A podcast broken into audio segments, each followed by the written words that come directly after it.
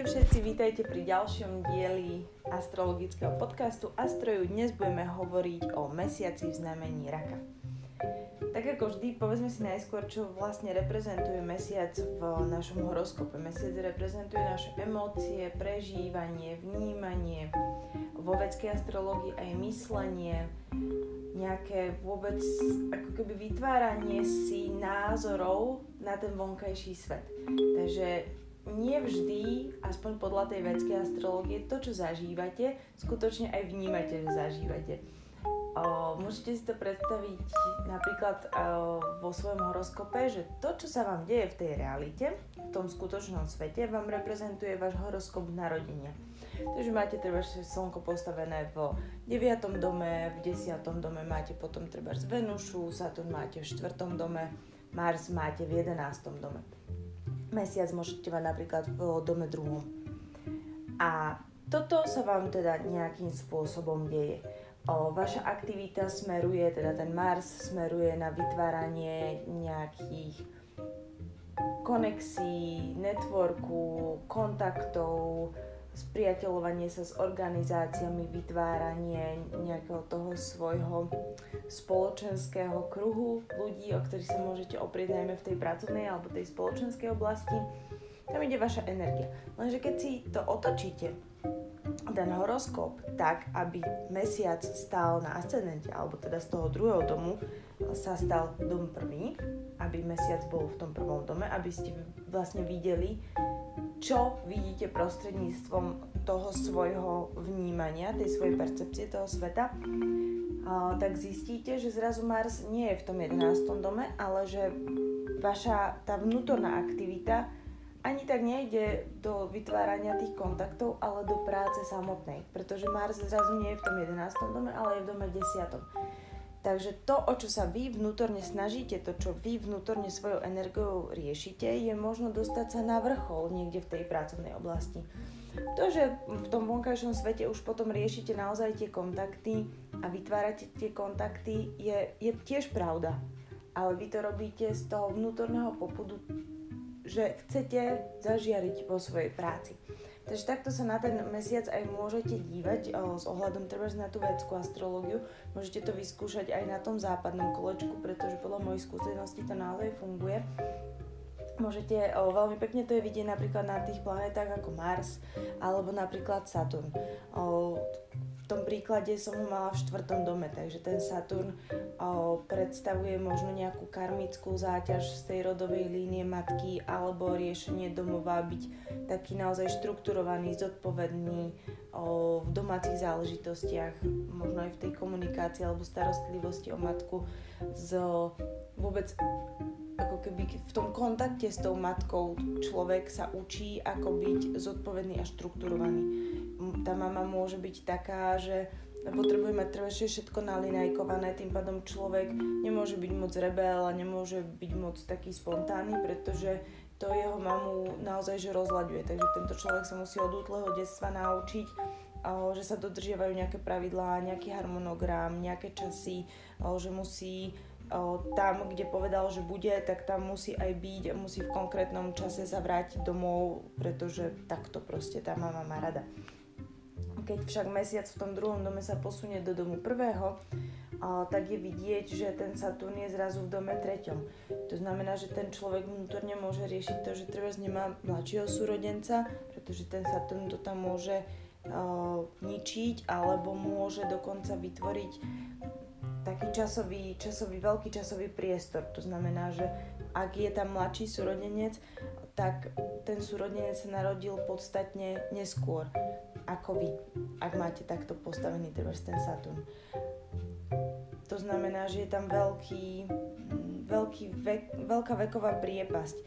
Že tá komunikácia s tým súrodencom zrazu nie je o, o nejakej hre, o nejakej zábave, ale je to o zodpovednosti. Zrazu možno sa človek vnútorne cíti zaťažený tým, že po súrodenca musí chodiť do školy alebo do škôlky, že ho dostane niekedy na stráženie, že nie je doma sám a nemôže sa baviť s kamarátmi, pretože mu tam vždy v úvodzovkách oxiduje ten mladší súrodenec a musí na ňo dávať pozor, musí dávať pozor na to, čo ten mladší súrodenec povie tým rodičom potom a tak ďalej a tak ďalej. Takže toto je ten pekný príklad na to, ako môžete vidieť rozdiel medzi postavením toho mesiaca v horoskope a čo vám ten mesiac vlastne v skutočnosti v tom horoskope robí a čo vám robí v živote, čo sa o sebe môžete dozvedieť. Aj v prípade znamenia raka si myslím, že je o mnoho viditeľnejší človek ako rak, alebo viac vnímate človeka ako raka vtedy, pokiaľ má mesiac postavený v znamení raka, než keď má postavené slnko v znamení raka. Slnko v znamení raka vám robí človeka starostlivého. Naozaj má ten človek také vyžarovanie, že, že sa o vás postará. Je to človek, napríklad muži toto mávajú veľmi často, že, pove, že si všímajú, že či tá žena má všetko potrebné, čo potrebuje a veľakrát tí raci si aj zakladajú na značkových veciach. Takže keď tá žena napríklad pracuje, ten muž si všimne, že má nejaký starý notebook, tak okamžite má potrebu sa o ňu postarať a ak má na to dostatok financí, tak určite sa jej bude snažiť kúpiť nový notebook, bude sa jej snažiť kúpiť čo najlepšiu značku podľa svojich vlastných preferencií. Takisto bude riešiť jej telefón, či nemá zastaralý, či nemá nárok už na nový telefón, či naozaj o, má dobré teplé oblečenie, či má značkové oblečenie, či je o ňu naozaj že postarané. Takže takýto človek sa vám bude prejavovať s tým slnkom v rakovi skôr takýmto spôsobom, takýmto starostlivým spôsobom, takým, takouto otcovskou alebo materskou figurou, záleží či je to muž alebo žena, že do ktorej strany sa to pretaví.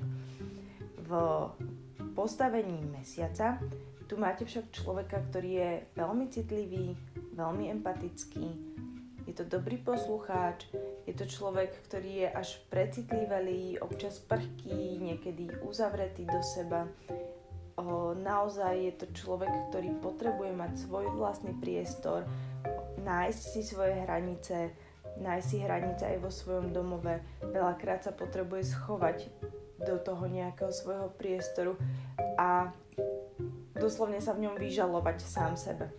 Je to človek, ktorý môže v tom negatívnom zmysle padať do syndromu obete, bezmocnosti, pasivity a takých celkovo tých pocitov, že ja sa tu starám o všetkých a o mňa sa nikto nepostará. Taký ten, ten pocit tej chudierky alebo, alebo chudáka v tom živote. Ten rak tým, ako je veľmi citlivý, tak buď sa mu to deje práve kvôli tomu, že, si, že sa bojí požiadať o to, čo sám chce, lebo nechce zaťažovať druhých, lebo proste niekde vníma, že tí druhí toho, toho majú viac, majú to ťažšie, alebo tým, že sa o nich chce vôbec postarať, tak nechce ich o, viacej zaťažovať, alebo naozaj nevníma tú vlastnú sebahodnotu a nemá nastavené tie hranice. Pre všetkých sa ako keby rozdá. Takže to znamenie raka je naozaj o takých až materských, materských pocitoch, o určitej aj sebeckosti, vytvárať alebo mať nejaký ten vzťah, mať nejaké to bezpečie, pretože či chceme alebo nie, aj tá materská láska niekedy sa dostáva do tých hraníc toho, že matky sú extrémne naviazané na svoje deti, pretože tie deti im dávajú lásku. Že ono sa na tom veľmi ľahko dá uh, dá ubiehať asi tak ako keby, že si ten život tak nejak vytvoriť, že ja sa o teba starám a ty mi za to dávaš lásku. Čím krajšie sa o teba starám, tým viac mi máš dávať lásky. A toto môže byť vzorec, ktorý ten rak v sebe aj nosí lebo vychádza aj z tej materskosti. Zároveň materskosti je o, veľmi veľa sebectva. Keď si všimnete, matka, o, matka zaopatrí najskôr svoje dieťa. Ak by išlo o to, že je nedostatok potravy a matka treba zrobí v pekárni a aj keď jej hrozí pomaly trest smrti alebo čokoľvek, tak jednoducho ona nájde ten spôsob, ako pre seba ukradnúť ten chlieb, aby ho dala svojmu dieťaťu. Aby vyživila tú svoju rodinu. A nebude v tej chvíli naozaj myslieť na to, že niekto iný nemá dostatok a niekto je na tom horšie ako oni. Proste bude mysleť na to, že jej rodina musí byť v bezpečí, jej dieťa musí byť v bezpečí, jej dieťa musí mať plné brucho, jej dieťa musí sa cítiť dobre.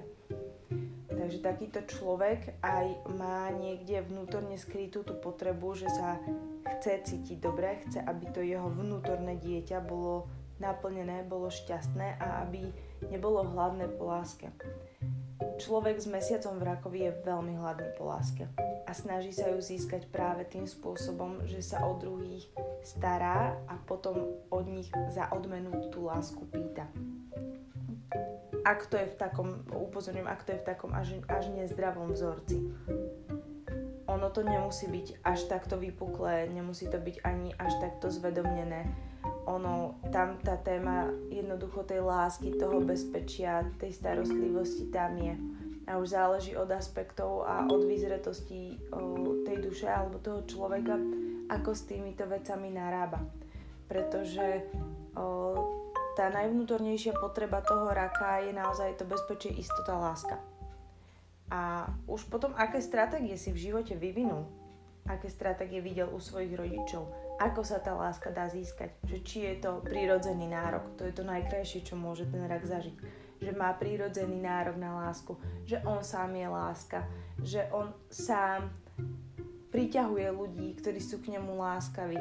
To je ten ako keby najvyšší stupeň toho raka. Ale potom sú tam tie mm, v úvodzovkách chore vzorce, ktoré sme mali, ktoré sme dostávali ako deti, že lásku si treba zaslúžiť, o druhých sa musíš starať, aby ti dali lásku.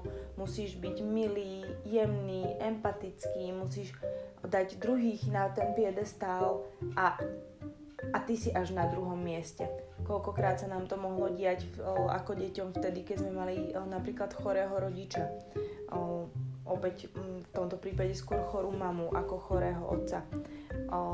Choré mami, ktoré nemajú zvládnuté niektoré emócie, to môžu mať nastavené až takým spôsobom, že o, nebuď mi na obtiaž, prosím ťa dieťa, uľahčuj mi tú cestu, lebo ja som chorá, ja mám toho naozaj dosť, nepotrebujem ešte, aby si mi, o, aby si mi ty robil, pr- robilo prekérie v živote. A to dieťa si z toho postupne vezme, že aha, tak keď máme pomáham, keď sa o ňu starám, o, keď ju prikriem, keď jej uvarím čaj, keď som naozaj to dobré dievčatko, tak ma mama ľúbi, tak získam to pohľadenie, tak sa k nej môžem pritúliť a cítim tu jej materskú lásku. Zatiaľ čo keď o, robím niečo pre seba alebo mám presne pubertu a som sebecká a chcem si niečo rebelsky vydobiť v tom živote, tak o, ma mama odmieta. Nepustí ma k sebe, vadím jej. O, nie, som, nie som pre ňu ako keby OK, nie som pre ňu dosť dobrá toto všetko, tieto všetky psychologické veci vám hovorím v tom rakovi, pretože ten rak to nosí hlboko v sebe. On veľmi, veľmi hlboko v sebe nesie všetky zranenia z detstva. Je to o, tým, že ten rak si, keď si ho predstavíte, že si nesie ten domov stále so sebou, to znamená, že on si nesie aj ten balík tých spomienok. On sa veľmi rád utápa v minulosti utápa sa v minulosti buď pozitívnej alebo negatívnej, je to úplne jedno, záleží od jeho postoja, nastavenia a aktuálnej situácie. Takýto rak bude mať veľa fotografií, veľa spomienkových kníh, o dlhej chvíle si bude prezerať, bude spomínať, bude plakať od šťastia, bude sa možno rozprávať sám so sebou, alebo keď bude smutný, depresívny, pesimistický, bude vyťahovať zo svojho vnútra skryté staré hriechy, bude, bude riešiť to, že čo mohol spraviť inak, alebo čo mu všetko už druhý vyviedli, aký je on chudáčik, aká je on obeď. Toto všetko sa v tom rakovi skrýva, môže skrývať, záleží ako s tým pracujete, pretože ono určitým spôsobom toto je dan za tú citlivosť, ktorú ten rak má, ten mesiac v rakovi, ktorú má. Je to nielen citlivosť na vonkajšie okolnosti, na emócie ľudí, ktoré do seba vťahuje a ako dieťa si ich pripisoval za vinu sám sebe, takže si ich zosobňoval. Takže rak veľakrát má v sebe veci, ktoré jemu ani nepatria a mal by sa na to pozrieť, čo je jeho a čo jeho nie je. Čo sú jeho skutočné emócie, v čom sa on cíti dobre a čo musí vrátiť tým predošlým generáciám, pretože nemôže na, na sebe niesť všetko a všetko vyriešiť a všetko prečistiť. A vlastne potrebuje, o, potrebuje mať ako keby takú trošku že čistú hlavu alebo vyčistené tie emócie. Potrebuje sa z toho všetkého, čo sa mu stalo, vyplakať, ale potom to už nechať v tej minulosti. Pre raka sú veľmi dobré cvičenia o tom napísať list odpustenia alebo o, dať si naozaj nejakú súkromnú saunu, súkromný wellness, niečo, čo je spojené s vodou, s vyparovaním o, tej vody z tej pokožky, s takou pohodou, s teplom. Určite veľmi dobre rakovi pôsob, na raka pôsobí dovolenka pri mori, napríklad v zime, keď my máme tú zimu, že ide niekam do tepla, potrebuje sa, alebo sa schúli pri krbe pod dekou, jednoducho potrebuje nejaké to svoje ohraničenie, ktoré je buď o to priestorové, treba z tej saune, a to teplo, ktoré buď sauna vytvorí, alebo sa vám vytvorí tým, že sa zabalíte do tej deky a že tam máte ten, ten oheň. Potrebuje sa dostať rak do takého ako keby, že kľudu vnútorného. A ešte čomu podlieha rak, tak to sú cykly. Ženy si myslím, že to majú v tomto momente trošku náročnejšie v tom, v tom mesiaci v rakovi, pretože podliehajú nie len cyklu mesiaca, cyklu zeme, ročným obdobiam a všetkým týmto prírodným zákonitostiam, ale podliehajú ešte aj menštruačnému cyklu. Takže ono, keď sa to totálne vyhodí z kolají, že o, máte nov a zároveň ovuláciu alebo máte, o, máte splon a zároveň menštruáciu alebo proste sa to tam nejak pokríži úplne energeticky, tak to naozaj vo vnútri takého, takého raka vyvolá naozaj totálny chaos. V takýchto prípadoch si treba naozaj o, uvedomiť, čo sa deje. Pretože ak nastane chaos, chaos aj odíde. Treba sa vycentrovať, treba sa dostať vždy v chaose, sa treba dostať do, do meditácie, do kľudu, dovnútra, do tých svojich štyroch stien. Chaos iným spôsobom rak proste nevyrieši, musí počkať. Pre raka je prírodzené počkať, kým sa tá vodná hladina ustáli, kým môže zase pokračovať. Netreba sa nikam ponáhľať, treba si pozrieť, keď, keď už neviete čo, čo kam, treba si vždy pozrieť, o, aký je práve cyklus, o, kde sa nachádzate v ročnom období, či náhodou na vás nedolieha nejaká jesenná alebo jarná depresia, či sa neskracujú náhodou dní, že či to na vás nedolieha tá tma, tá zima, o, že či máte dostatok tepla vo, vo vnútri, či keď treba nastane zima, či máte tú, tú deku pre seba, či máte nejaký ohradný vankúš, či ste si tento týždeň dali horúcu vaňu, či ste sa pohľadkali, či ste si urobili telový peeling, či ste sa nakrémovali. To si treba zvážiť. Potom si treba zvážiť, v akom postavení je mesiac, že čo sa vám deje na tej nevedomej úrovni, aké myšlienky k vám prúdia, či sa niečo otvára, či sa niečo uzatvára, či o, budete mať trebárs v splne takýto rak môže mať veľmi živé sny, až vyskakovanie z tela, astrálne cestovanie, o, lucidné sny, hocičo. Môže trpeť aj kľudne nespavosťou. Treba sa na to pozrieť. O, ideálne je si robiť o, nejaký taký denníček, mm, keď sa vám dejú nejaké takéto o, zásadné zásadné emócie, zásadné oh, cykly. Urobte si denníček a píšte si to aspoň 2, 3, 4 mesiace, ideálne rok, ak to vydržíte. Že kedy to nastalo. A presne si tam napíšte, že táto emócia silná, treba tá silná emócia chaosu a napíšte si, bol treba, že maj, bola menštruácia, bol no. A možno v tom nájdete postupne nejakú súvislosť. Pre mužov je to trošku jednoduchšie, lebo to majú tak trošku viacej zracionalizované, respektíve nejak to extra neriešia. Takže pre nich ten výkyv nie je taký výrazný. Ten výkyv bude skôr o tom, že budú chcieť byť sami alebo budú chcieť byť v spoločnosti. Buď budú lásku dávať alebo budú lásku príjmať. Je to skôr táto vlna o, dávania, príjmania. Energia von, energia dnu alebo potom naozaj, že taká tá, um, uzavrete sa do nejakej svojej bublinky. O, preto hovorím, že v tomto prípade to majú ženy ako keby komplikovanejšie trošičku a trošku viacej také no, pestrofarebné ako tí muži, o, pretože tí muži nepodliehajú najmä tomu teda menštruačnému cyklu a nebývajú až tak veľmi citliví ani na tie cykly o, prírodné a cykly mesiaca. Takže, takže takto. Which. Mm. Ow. I don't get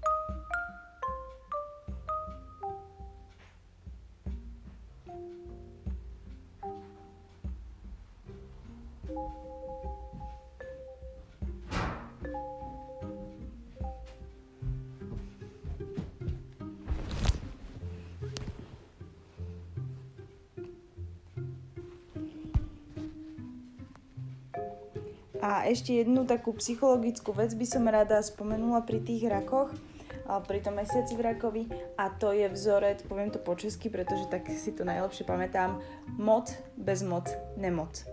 To znamená, že o, človek s mesiacom v rakovi by sa mal čo najviac udržať pri svojej vlastnej sile a svojej vlastnej sebahodnote. Ako náhle ju nemá alebo si nevie presadiť tie svoje hranice, tak sa mu stáva, že sa dostáva do bezmocnosti. Bezmocnosti sa cíti takýto rak zúfalý, utieka sa do seba, má pocit obete, že, že mu nikto nerozumie, o, ľutuje sa, ako keby má takú naozaj, že, že to zúfalstvo je tam asi najlepšie slovo, pretože má pocit, že nedokáže zmeniť ľudí okolo seba alebo okolnosti, ktoré sa mu dejú. Tým pádom padá do tej bezmocnosti. Najvyššie štádium tej bezmocnosti je potom choroba. O, to už prepukne naozaj, keď človek už nevie kam s tým zúfalstvom a nevie to ani zo seba nejako vybiť a nevie sa uvoľniť, nevie sa vykričať, nevie sa vyplakať, už proste má pocit, že ani na toto nemá nárok, lebo ho všetci presvedčajú, že však všetko je v poriadku, čo ty chceš. A potom, potom sa teda to prejaví na zdraví. Pre rakov sú naozaj typické orgány typu o, močový mechúr, alebo obličky, alebo pre ženy naozaj maternica, všetko, čo sa nachádza v tej oblasti druhej čakry a takisto kríže. Pokiaľ si rak na svoje plecia berie alebo teda no, na svoje kríže, berie kríž druhých ľudí, berie zodpovednosť za niečo, čo, za čo nemôže alebo čo nedokáže ovplyvniť, tak ho rozbolia kríže. Takže všetko, keď sa, ak máte toto postavenie, ten mesiac v rakovi a dejú sa vám takéto veci na tej fyzickej úrovni, tieto choroby, pozrite sa na to, v čom sa cítite bezmocný, pretože veľakrát si túto chorobu dokážete potom sami ovplyvniť. Rak je úžasný v tom, že dokáže vyliečiť sám seba. Podľa môjho názoru a podľa mojich skúseností je to presne postavenie kedy sa človek dokáže porozprávať so svojimi vnútornými orgánmi a dokáže si vyliečiť dokonca aj nádor. Už také príbehy boli, už boli také knihy, je to taký ten najvyšší, najvyšší stupeň vnútorného liečenia, ale dokáže to. Tento človek to dokáže, keď dokáže pracovať so svojimi emóciami. A rak, pre raka sú tie emócie prírodzenou vodou. On ich dokáže pochopiť, dokáže ich pomenovať, dokáže ich nacítiť, dokáže dokáže sa vcítiť, tak jak sa dokáže vcítiť do druhých ľudí, dokáže sa vcítiť sám do seba. To znamená, že keď začne so sebou pracovať, o, bude na tom veľmi, veľmi dobre. Dokáže zmeniť ten život okolo seba, len sa musí dostať späť do tej svojej vlastnej moci. Takže toto som ešte chcela povedať k týmto veciam. Ja viem, že je to dnes také menej veselé, viacej také možno ťaživé. Je to kvôli tomu, o, že tí raci mávajú tú tendenciu tej obete, tak, by som, tak sa snažím to nejak tak odprezentovať, aby vedeli všetci, ktorí náhodou tým trpia, že čo s tým. Pretože znamenie raka je naozaj veľmi citlivé. A s tou citlivosťou je potrebné sa skôr či neskôr naučiť pracovať, aby vám v tom živote naozaj dobre bolo, aby vás druhí nezneužívali, nevyužívali a aby ste vy boli v tom svojom, tej svojej pohode, v tom svojom domove. Tiež sa veľmi líši to, keď, v ktorom dome máte postavený takýto mesiac v rakovi. Ak je to v prvom dome, tak sa vám to prejavuje na telesnej úrovni. Tu môže byť tematika až takého prejedania sa alebo naopak odmietania potravy. Alebo možno nemusí ísť ani o potravu, ale ide buď o, o nejaké prejavy štítnej žlázy, alebo ide o vodnatenie tela. Že tam to telo podľa tých mesačných cyklov buď zadržiava vodu, alebo ju dáva preč. Takže môžete na sebe počas mesiaca pozorovať to, že vaša hmotnosť narastá, klesá, narastá, klesá. Že zadržiava telo vodu a, a telo sa cíti ako keby štíhle. Potom sa zrazu zase to telo cíti plné a zase prechádza do tej štíhlosti. Takýto človek o, väčšinou má veľmi peknú, veľmi peknú pokožku. Takú jemnú, takú hladkú. Určite veľmi dobre padne takémuto človeku, pokiaľ sa bude krémovať, mastiť a bude sa dotýkať svojej tváre o, obočia, o, licných kostí a celkovo až pod krk a potom, potom ruky. A samozrejme určite je veľmi dobré, keby, keď medituje, tak naozaj na tú, na tú druhú čakru sa zamerať, trošku to tam preliečiť tie emócie. Takisto sa môže objavovať akné akné, ktoré súvisí práve s tou druhou čakrou alebo s orgánmi, ktoré, ktoré v nej sídlia, ktoré tam sa vám nachádzajú. Ak nie sú v rovnováhe, môže sa vám až to prejavovať na pleti tým, že to vlastne ide cez pleť, cez pleť von, cez, cez tú tvár alebo teda cez tú, cez tú hlavu. Takisto nejaké problémy s vlasmi, s vypadávaním vlasov, tam tiež môžu byť vypadávanie vlasov zo stresu napríklad. V druhom dome je to, asi v tomto prípade je to skôr o tom jedle, o tom priberaní, je to o financiách, je to o takom v úvodzovkách obžerstve. Buď človek má hlad po financiách, alebo pociťuje ich nedostatok alebo sa mu to nejakým spôsobom strieda, že raz má prebytok, potom pociťuje trošku nedostatok, alebo neustále má potrebu sa finančne zabezpečovať. Môže to byť človek, ktorý buď potrebuje mať zásoby jedla, alebo je to človek, ktorý potrebuje mať zásoby financií niekde uložené ako také oriešky, svoje oriešky na zimu, aby proste bol v tom domove, v tom svojom bezpečí. Treťom dome je to také viac psychologické alebo spisovateľské postavenie, kedy je človek veľmi dobrý poslucháč, má rozvinutú fantáziu, je to dobrý psychológ, je to človek, ktorý sa rád rozpráva s druhými, načúva im, ale dokáže preberať aj ich problémy na svoje plecia. Tým, že tretí dom predstavuje aj guráž, ktorú máme, a schopnosť presadiť sa, tak takýto človek má trošku s týmto, alebo môže mať s týmto trošku problém. Štvrtom dome tu vidíme veľmi intenzívny vzťah s mamou, prepojenie na tú ženskú líniu, riešenie a čistenie ten, tej ženskej línie. Tu to veľmi silno cítim v prepojení na močový mechúr alebo na tie ženské orgány. Takže tam, ak máte s týmto problémy, tak sa pozrite na tú ženskú líniu, že čo sa snažíte z tej ženskej línie prečistiť, prípadne aké vzorce ste si o, prevzali za svoje a možno vám vôbec nepatria, aby ste sa toho zbavili. Takisto o, preliešiť vzťah s mamou, pokiaľ o, sa vám objavujú napríklad problémy s močovým mechúrom alebo s obličkami. V piatom dome je to potom tematika takého konania dobrá v rámci pomoci deťom, v rámci kreativity. Môže tu byť, sú veľmi, veľmi môže byť viditeľný človek, ktorý píše treba z detské knihy alebo sa venuje detskej literatúre alebo detským eventom, detským táborom, pomoci deťom Môže to byť až na takej úrovni, že chodí pomáhať, treba do nemocníc, robiť tým deťom program. Jednoducho takýto človek veľmi silno cíti, že tie deti sú naša budúcnosť a tie deti sú zraniteľné. Mm, je to človek, ktorý má ten pocit, že deti sú dar, ktorý treba chrániť, ktorý treba zvelaďovať, deťom by sa nemalo ubližovať a ako náhle sa to deje, ten človek naozaj že dokáže okamžite sa rozplakať a o, ale presne tak niekedy zostáva pasívny.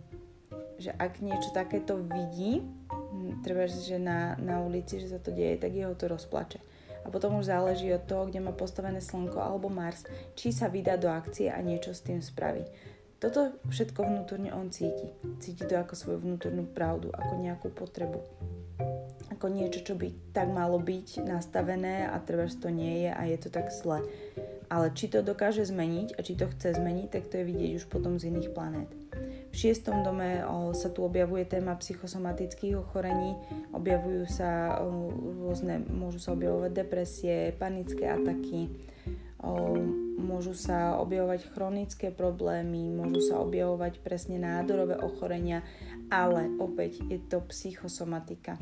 To znamená, toto postavenie vám ukazuje, že vy sa dokážete liečiť, dokážete liečiť druhých. Treba si zvedomniť svoje emócie. Treba pracovať so svojimi emóciami, so svojím životom, pracovať presne s tým vzorcom moc, bezmoc, nemoc, pretože to vám veľmi veľa ukáže. V 7. dome je to o vzťahoch, o nastavovaní si hraníc vo vzťahu, a dávaní, o dávaní, o príjmaní lásky a dať si treba tiež pozor na taký ten na takú tú vec tej maminky alebo toho tatínka v tom vzťahu. Že nevychovávať toho druhého človeka a takisto nedovoliť druhému človeku, aby vychovával vás. Vo 8. dome je to viac o psychológii, o psychiatrii. Opäť človek dokáže na seba až tak nachytať rôzne také tématiky, ktoré neskôr sa snaží vyliečiť. To znamená, ako príklad, o, stretnete sa s kamarátkou, ktorá vám hovorí, že má pocit, že má zápalený močový mechúr a rozpráva vám, že prečo, ako, čo sa ide vo vzťahu a tak ďalej a tak ďalej. Vy si to vypočujete, pomôžete, poradíte, všetky emócie nasajete do seba a kamarátka odíde o dva dní píše, že Ježiš super, že strašne mi to pomohlo, lebo vôbec zápal močaku sa mi nerozvinul, že asi to bol len plány poplach.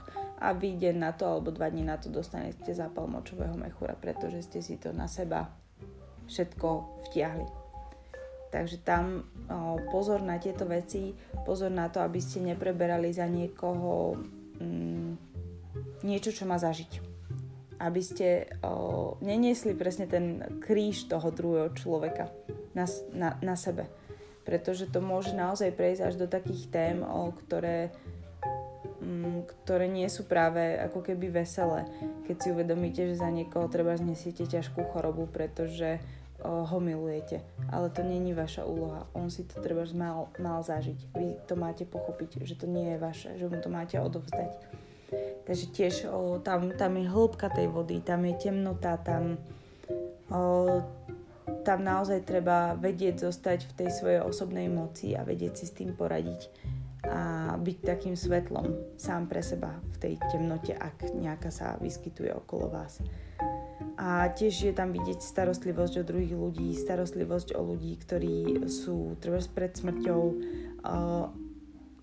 takéto opatrovateľstvo až tam, tam cítim a vnímam, alebo povolanie zdravotníka, zdravotnej sestry, záchranára a tak podobne.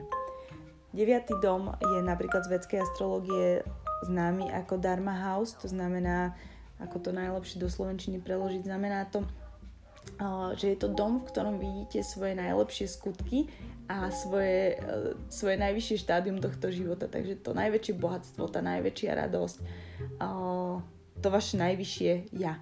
Takže v tomto prípade by som toho raka videla tiež ako svetlo na konci tunela, ako človeka, ktorý dokáže dávať nádej druhým ľuďom.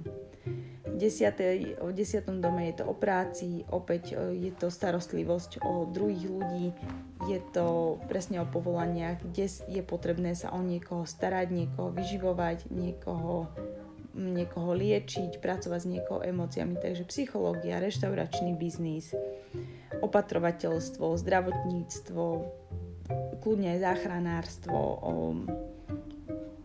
stráženie detí, stráženie psov, venčenie psov a tak ďalej a tak ďalej alebo ženy, ženy, ktoré sú v domácnosti dlhodobo a ešte aj to, toto mm, postavenie prezentuje. V 11.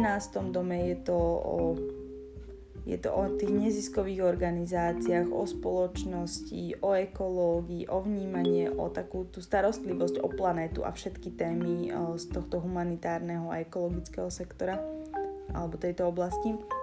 A v 12. dome je to o nevedomí, takže tam sa môžete stretnúť naozaj s vecami ako ako depresia, ako nejaké temné myšlienky, obsedantno-kompulzívne mm, poruchy, ale najskôr, najskôr to je naozaj také tie skôr depresívne stavy. Tým, že ten rak skôr upada do tej pasivity a depresie, tak to bude skôr o, v tejto intencii ani nie tak v nejakom možno to kompulzívne, obsesívne správanie tam ani tak nebude, že to je skôr spojené s tým Merkurom skôr naozaj také tie depresívne stavy. A opäť je to o tom, že treba to vyťahnuť na povrch, pozrieť sa na to, treba s tým pracovať s tými emóciami. Takýmto istým spôsobom pristúpim aj k tým aspektom, pretože tak ako som to spomínala pri mesiaci v znamení blížencov, ten mesiac je veľmi senzitívny v blížencoch je senzitívny kvôli tomu, že ten blíženec sa o všetko zaujíma. To znamená, že ak na ňo nejaká planéta hodí aspekt, tak o, blíženca to fascinuje, že tá, ukáž mi, že aké máš vlastnosti, ja ich možno použijem alebo nepoužijem, alebo proti ním sa budem búriť, ale som zvedavý, že čo máš v tom repertoári. Zatiaľ čo rak na to nazerá takým tým o, spôsobom, že mu to ide dovnútra jeho srdiečka. Že ho to normálne, že zasahuje vnútorne. Takže ak tam je nejaký negatívny aspekt na toto postavenie, rak to hlboko cíti vo svojom vnútri. Ak je tam negatívny aspekt napríklad toho Saturnu, môže to viesť k tým depresiám. Ak je tam negatívny aspekt Marsu, môže to viesť k pasívno-agresívnemu správaniu napríklad, alebo k nejakým výbuchom zlosti. Môže to viesť k hystérii ak je tam negatívny alebo ten disharmonický aspekt planety Jupiter, takýto človek má pocit, že nevidí svetlo na konci tunela, že musí počúvať ostatných, že nemá vlastnú pravdu, niekedy stráca svoj filozofický alebo duchovný smer. Disharmonický aspekt eh, Venuše takýto človek môže postrádať lásku, môže cítiť jej nedostatok, nedostatok pekných vecí vo svojom okolí, alebo môže mať pocit, že tá láska nevyzerá tak, ako by ju sám chcel, alebo že jej má málo. Prípadne tam môže byť kľudne aj téma, že sa nevie nejako umelecky presadiť, nevie dať von tie svoje emócie, prípadne ich nevie potom zužitkovať, nevie to pretaviť do tých financí, nevie si užiť ten život z hľadiska financí. Disharmonický aspekt Merkúru, nevie takýto človek poriadne vyjadriť tie svoje pocity, nevie dobre odprezentovať druhým ľuďom a tak, aby ho pochopili, čo vlastne chce, čo cíti, kde sú tie jeho hranice. Tam môže byť táto tematika. Vždy záleží od toho, kde sú potom tieto planéty ostatné postavené. Aj ten Saturn, aj ten Mars, aj ten Merkur pozitívne alebo tie harmonické aspekty potom ale dávajú tú radosť zo života. Napríklad keď máte Jupiter treba v konjunkcii s takýmto mesiacom, ten človek je šťastné dieťa. Šťastné, naivné o, dieťa, proste radostné. Takisto, keď je tam, no, či už konjunkcia, alebo treba strigon, takýto človek proste prežíva vnútorné šťastie ani nevie prečo. Ale jednoducho je rád, že je rád, že žije, že proste oslavuje nejak ten život, tú svoju existenciu. O, v, keď je tam pozitívny aspekt s Merkurom, to skôr dáva potom zase ten spisovateľský talent alebo schopnosť vyjadriť sa slovom, schopnosť tvoriť. Venuša takisto, ale tá tvorba je potom v takom nejakom umeleckom smere, kde sa to vytvára o, cez, cez, nechcem povedať mentálne obrazy, lebo to je aj spisovateľstvo, ale kvázi áno. O, skôr to pôjde potom do nejakých tých obrazov či už malovaných, alebo filmársky priemysel to môže byť. Filmovanie, niekde, kde, kde, sa, kde sa ten obraz hýbe, alebo kde je skutočný obraz pred očami, nemusíte si ho vytvárať v hlave. To znamená, nie je to písané slovo, kde ten obraz o, musíte mať až vy vo vnútri ako príjemca, ale je to obraz, ktorý vytvára sám tento človek a vy ho vidíte pred sebou ako film, ako fotografiu, ako, ako malovaný obraz. Harmonický aspekt so Saturnom dáva tomuto človeku schopnosť kontinuálne na niečom pracovať, robiť kontinuálne zmeny, trvalé zmeny, zastať sa sám seba, pre, prebrať za seba zodpovednosť, ale tak zdravo. To upozorňujem, že není to už potom o tej bezmocnosti, ale o, o pri, prijati zodpovednosti za svoj život a schopnosti s tým niečo urobiť, niečo pozitívneho. Mars, schopnosť presadiť sa. To, čo môže rakovi veľakrát chýbať, tá schopnosť presadiť sa, tak ten Mars v pozitívnom aspekte na mesiac v rakovi mu tú húževnatosť potom dá. Planéty, teda tie tieňové planéty, alebo teda tie o, severný pól, južný pól, dračia hlava, dračí chvost, drahu, ketu, akokoľvek to nazvete, tak o, oni v podstate s tým mesiacom vždy veľmi súvisia. Takže ak tam ak sú tam s ním spojení, tak sa stáva to, že buď o, tam je nejaký veľký chtíč po niečom, po tom bezpečí po domove, a to je vtedy v spojení rahu, alebo v spojení s ketu je to taká tá o, izolácia, spiritualita, ponáranie sa hlboko, ale aj také vnútorné pochopenie a precitnutie tam môže byť viditeľné. Ak je to zase v disharmonických aspektoch, tak ten chtíč môže byť až nenaplnený alebo o, môže tam byť až taká tá neschopnosť o, nájsť si ten svoj izolovaný priestor alebo priestor pre tú spiritualitu. V harmonických to je zase podobné trošku viacej tej konjukcii, že človek niečo chce, ide si za tým alebo o, sa vie o, materiálne zabezpečiť. Harmonický aspekt ráhu na mesiac môže byť presne o tom, že že človek túži po nejakej matérii a vie si ju potom užiť, vie si, sa, vie si dať do svojho domova niečo pekné ale treba si vždy uvedomiť, že to rahu, aké tu skôr pôsobí na, na mesiac o, deštrukčne. Vždy, keď sú nejakým spôsobom spojení, či už sú tam akékoľvek aspekty, či už ten aspekt je viac pozitívny alebo negatívny, alebo je tam konjukcia, vždy to bude mať nejakú, nejaký taký ten závan niečoho, čo není úplne také easy a prirodzené a také soft a, a jemné. Bude tam vždy nejaký taký um, zápach tej prílišnej izolácie alebo prílišnej spirituality alebo toho, tej prílišnej materie. Nikdy tam nenastane ako keby tá úplná spokojnosť, pretože dračia hlava, dračí chvost sú od seba oddelené a mali by byť, mali by byť spojené, aby tam došlo k tej celistvosti, k tej, tej úplnosti, k tej spokojnosti. Takže toto by bolo, bolo za mňa ten mesiac v znamení raka. Ak máte akékoľvek otázky, kľudne mi napíšte mail, ak máte záujem o výklad, tak www.zvedomenie.sk, všetko je v popise.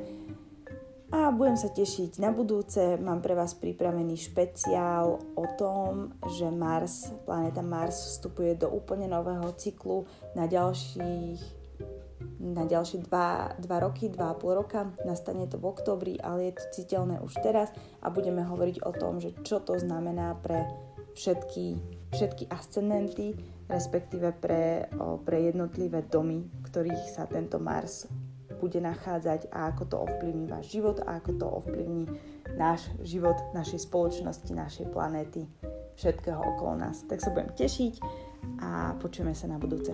Čaute. thank you